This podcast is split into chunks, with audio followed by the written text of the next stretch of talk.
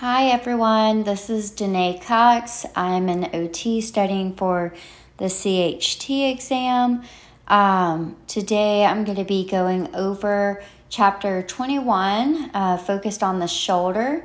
This is in the Purple Book of Hand and Upper Extremity Rehab, the fourth edition. Um, if you had listened to my podcast, it's very important to know that I do not go over every question. I simply just go over my notes um, that I make throughout the ta- chapter, which is not complete.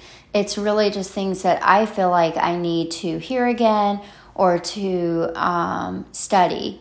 So I hope that this helps you, but um, it does not substitute any self learning, and I strongly um, recommend getting the Purple Book as well as Rehab of the Hand because I really feel like um, this is very uh, comprehensive and helpful.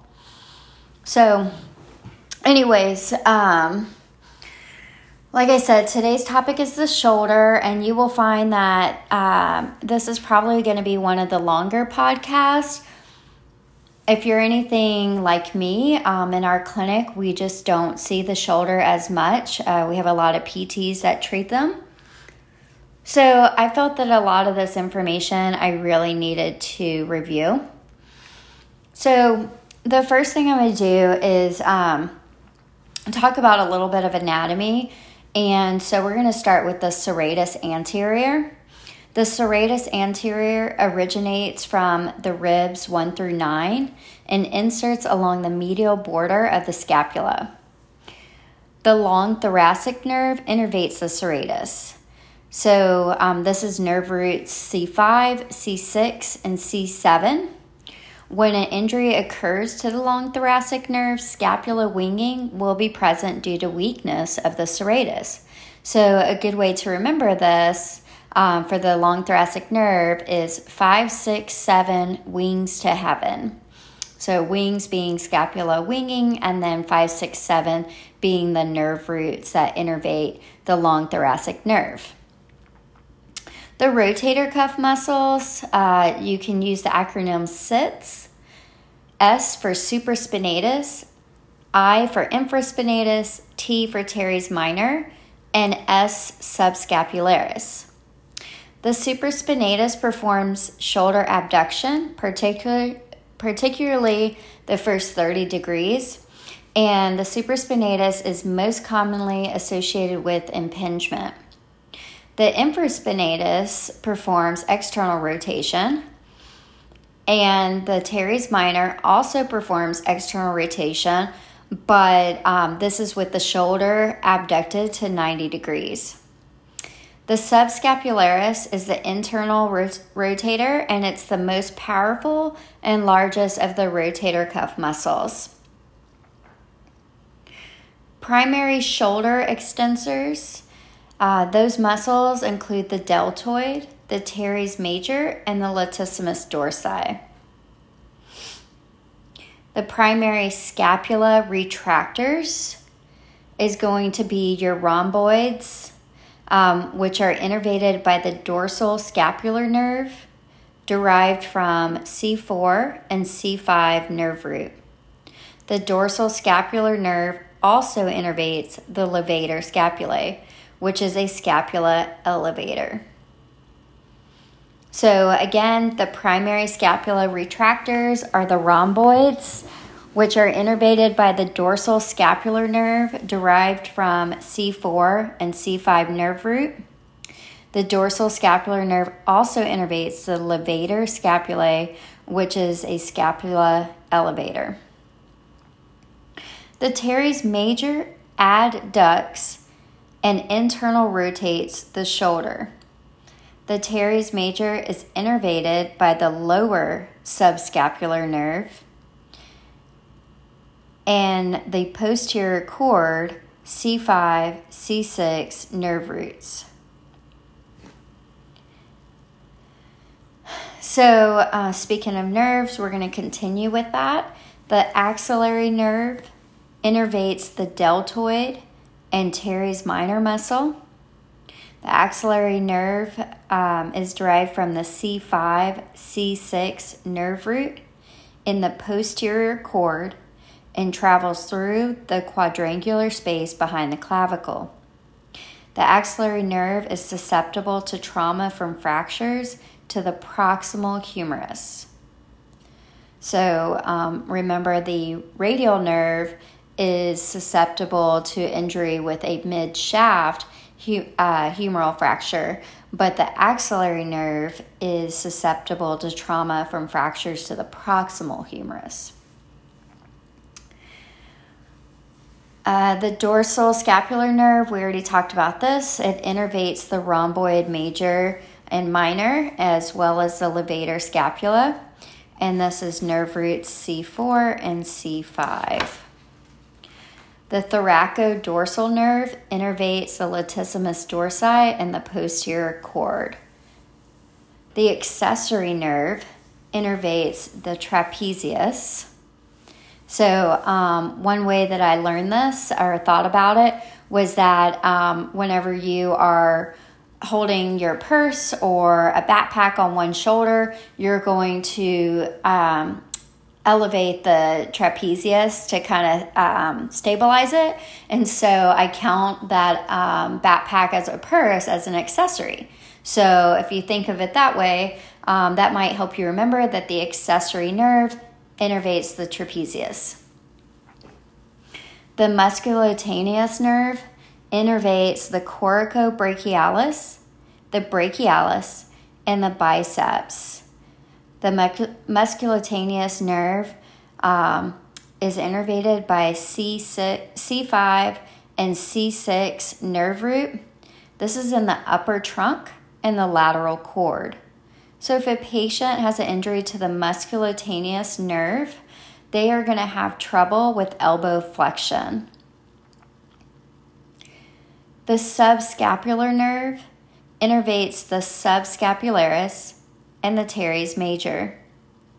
The subscapular nerve derives uh, or is innervated by C5, C6 nerve roots, which is in the posterior cord. The radial nerve innervates the anconeus, the triceps, and all of the extensors.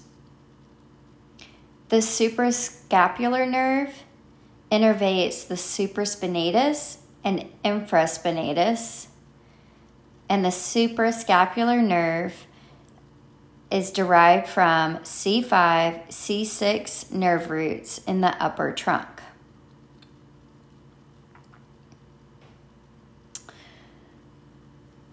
The coracoclavicular ligament is a major support of the acromioclavicular joint, the AC joint. It is the only structure that suspends the scapula from the clavicle.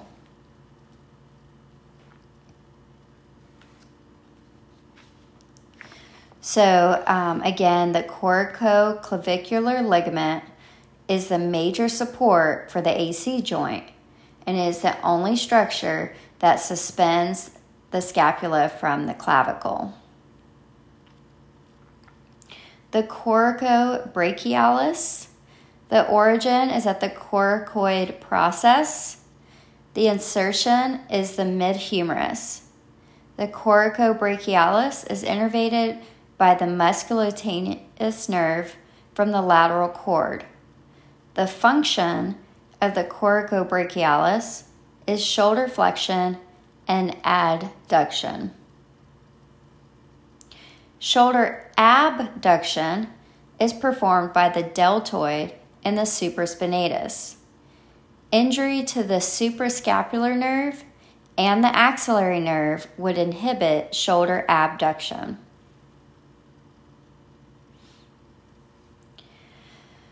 The acromion shapes, you have type 1 through type 4.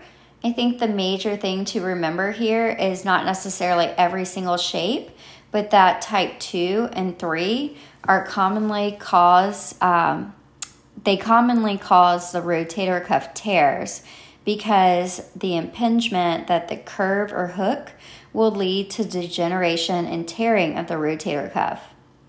70% of rotator cuff tears are with type 3 acromion shape. If you're curious about the types of the acromion shapes, type 1 is flat, type 2 is curved, type 3 is curved and hooked, and type 4 is convex or turned up. This is very rare. So, something that I found interesting and kind of cool to remember is that um, the numbers kind of um, go along with the description of the clavicle. So, the number one is flat, a number two has a curve, the number three has a curve, and the bottom you can count as a hook. And then number four is just all mixed up. So this is going to be your convex or turned up um, acromion. The uh, for rotator cuff arthropathy, this is a degenerative condition in which the torn rotator cuff allows the humeral head to migrate superiorly and arthrosis develops. If a patient undergoes an arthroscopy with an acromioplasty and a mini open repair, um, this is uh, the mini open repair is necessary to repair the tear and it is required for the supraspinatus tears that are greater than 50%. Post op of an arthroscopy with acromioplasty and mini open repair, um, is immobilized for three to six weeks. If the deltoid was removed and reattached, then the patient will be immobilized for six weeks. No active range of motion is performed during this time, passive range of motion only.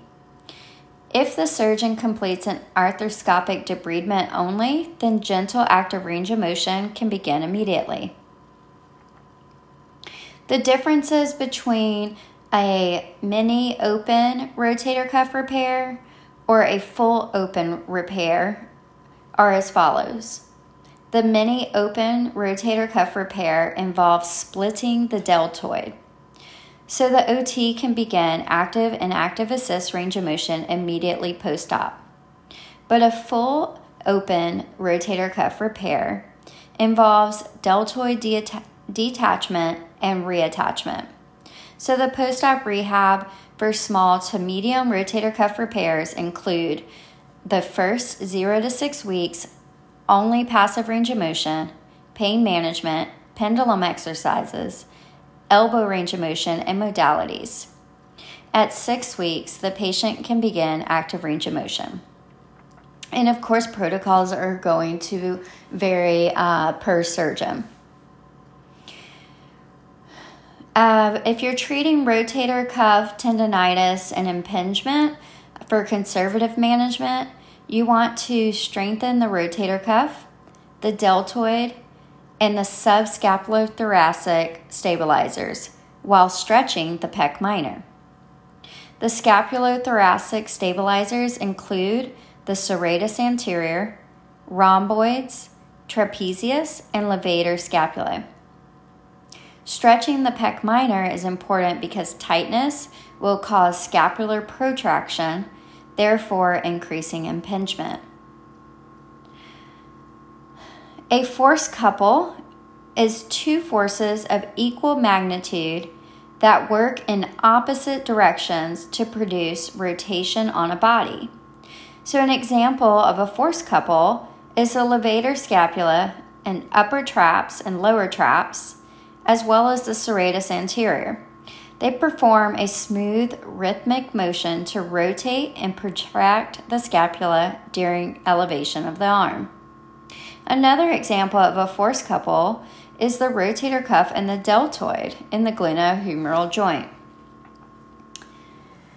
Internal impingement, uh, pain in the rotator cuff, typically seen with overhead throwing athletes Internal impingement occurs when the arm is in maximal external rotation. The infraspinatus is compressed between the posterior superior glenoid rim and the humeral head. A sick scapula, S I C K, is an acronym for scapula infera coracoid dyskinesia, sick scapula. What this is is a muscle overuse fatigue syndrome common in athletes. The signs and symptoms include that the scapula drops or is lower than the non dominant scapula. The scapula is protracted compared to the non dominant scapula, and the scapula displays increased abduction compared to the non dominant scapula. So, again, for a sick scapula, you're going to see the scapula positioned um, lower, protracted, and increased abduction compared to the non dominant scapula. Subacromial injection can be used to differentiate pain etiology. This is where an analgesic and corticosteroid is injected in the subacromial space. If the pain is relieved, then it will confirm there is a shoulder pathology causing the pain. If the pain is not relieved, then it may be referred cervical pain. So, there are a lot of special tests for the shoulder, and what I did was I put them um, in order uh, about um, what you're testing. So, for the subscapularis test, Remember that the subscapularis performs internal rotation. So this is going to include your liftoff test, your Napoleon, which is also known as the belly press test, and the bear hug test. The liftoff test includes placing the dorsal aspect of the hand on the lower back and lift it away. If the patient cannot remove the hand from the back or only partially, then it is positive. The Napoleon or the belly press test is just what it says. You have the patient press into the belly and an inability to bring the elbow anteriorly with the hand pressed against the belly will be positive. the last subscapularis test is a bear hug test. The patient's hand is placed on her opposite shoulder and the OT tries to lift the patient's wrist while the patient resists. The bear hug test is positive if weakness or pain is present. For the supraspinatus test, uh, remember the supraspinatus performs shoulder abduction. So you can perform a Whipple test. A Whipple test is where the arm is elevated to 90 degrees, the elbow straight, and the forearm pronated. The therapist presses down on the upper arm while the patient resists. A positive Whipple test is if pain is elicited, and again, this is testing the supraspinatus. The infraspinatus performs external rotation. An assessment for the infraspinatus is the drop arm test. This is where the patient's arm is passively placed at 90 degrees abduction and full external rotation. The patient is instructed to maintain the position when the wrist is let go by the therapist. The drop arm test is positive if the patient is unable to hold the position, and you want to measure the amount of drop. For bicipital tendonitis, you can perform a SPEED test. The SPEED test is where the patient is placed with shoulder flexion to 90 degrees, the elbow straight, and the forearm supinated.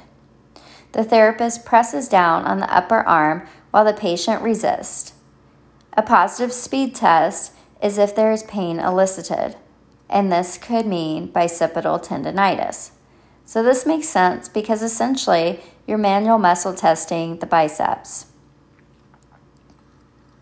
For shoulder instability, there's several tests. You have the apprehension test for anterior instability, the Jobe relocation test for anterior instability, the load and shift test for anterior and posterior instability, and the sulcus test for inferior instability. And you can find what these actual tests are in the book. a good way to know these is um, that with shoulder instability, if you think about apprehension or Jobe relocation, load and shift, and sulcus, they're all indicating some kind of instability. So that's pretty easy um, to identify in a multiple choice question. For shoulder impingement, you have your common tests such as Hawkins Kennedy, Neer's, and the Jobe's test, which is also known as an empty can test. The posterior subluxation of the glenoid humeral joint. To test for this, you can do the Jahnke test. The Jahnke test reproduces posterior